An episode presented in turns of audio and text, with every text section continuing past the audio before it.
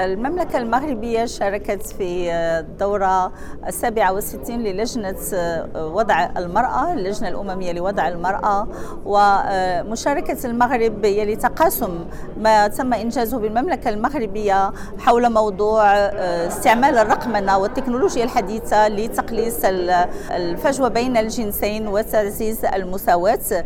فالمملكة المغربية تحت القيادة الرشيدة لصاحب الجلالة الملك محمد السادس نصره الله يعني تم تحقيق إنجازات مهمة جدا بالنسبة للنهوض بوضعية المرأة وكذلك فيما يخص اعتماد الرقمنة في آه، جميع المجالات.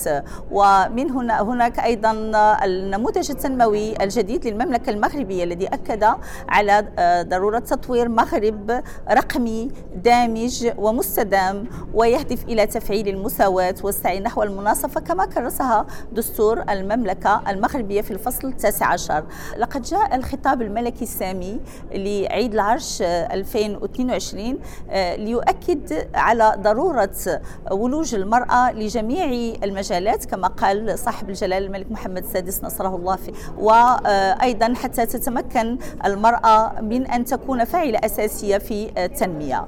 وفيما يخص البرنامج الحكومي أيضا أكد على آه، أهمية تمكين المرأة وخاصة تمكين الاقتصادي وهو هدف مهم في البرنامج الحكومي للمملكة المغربية للفترة 2021-2026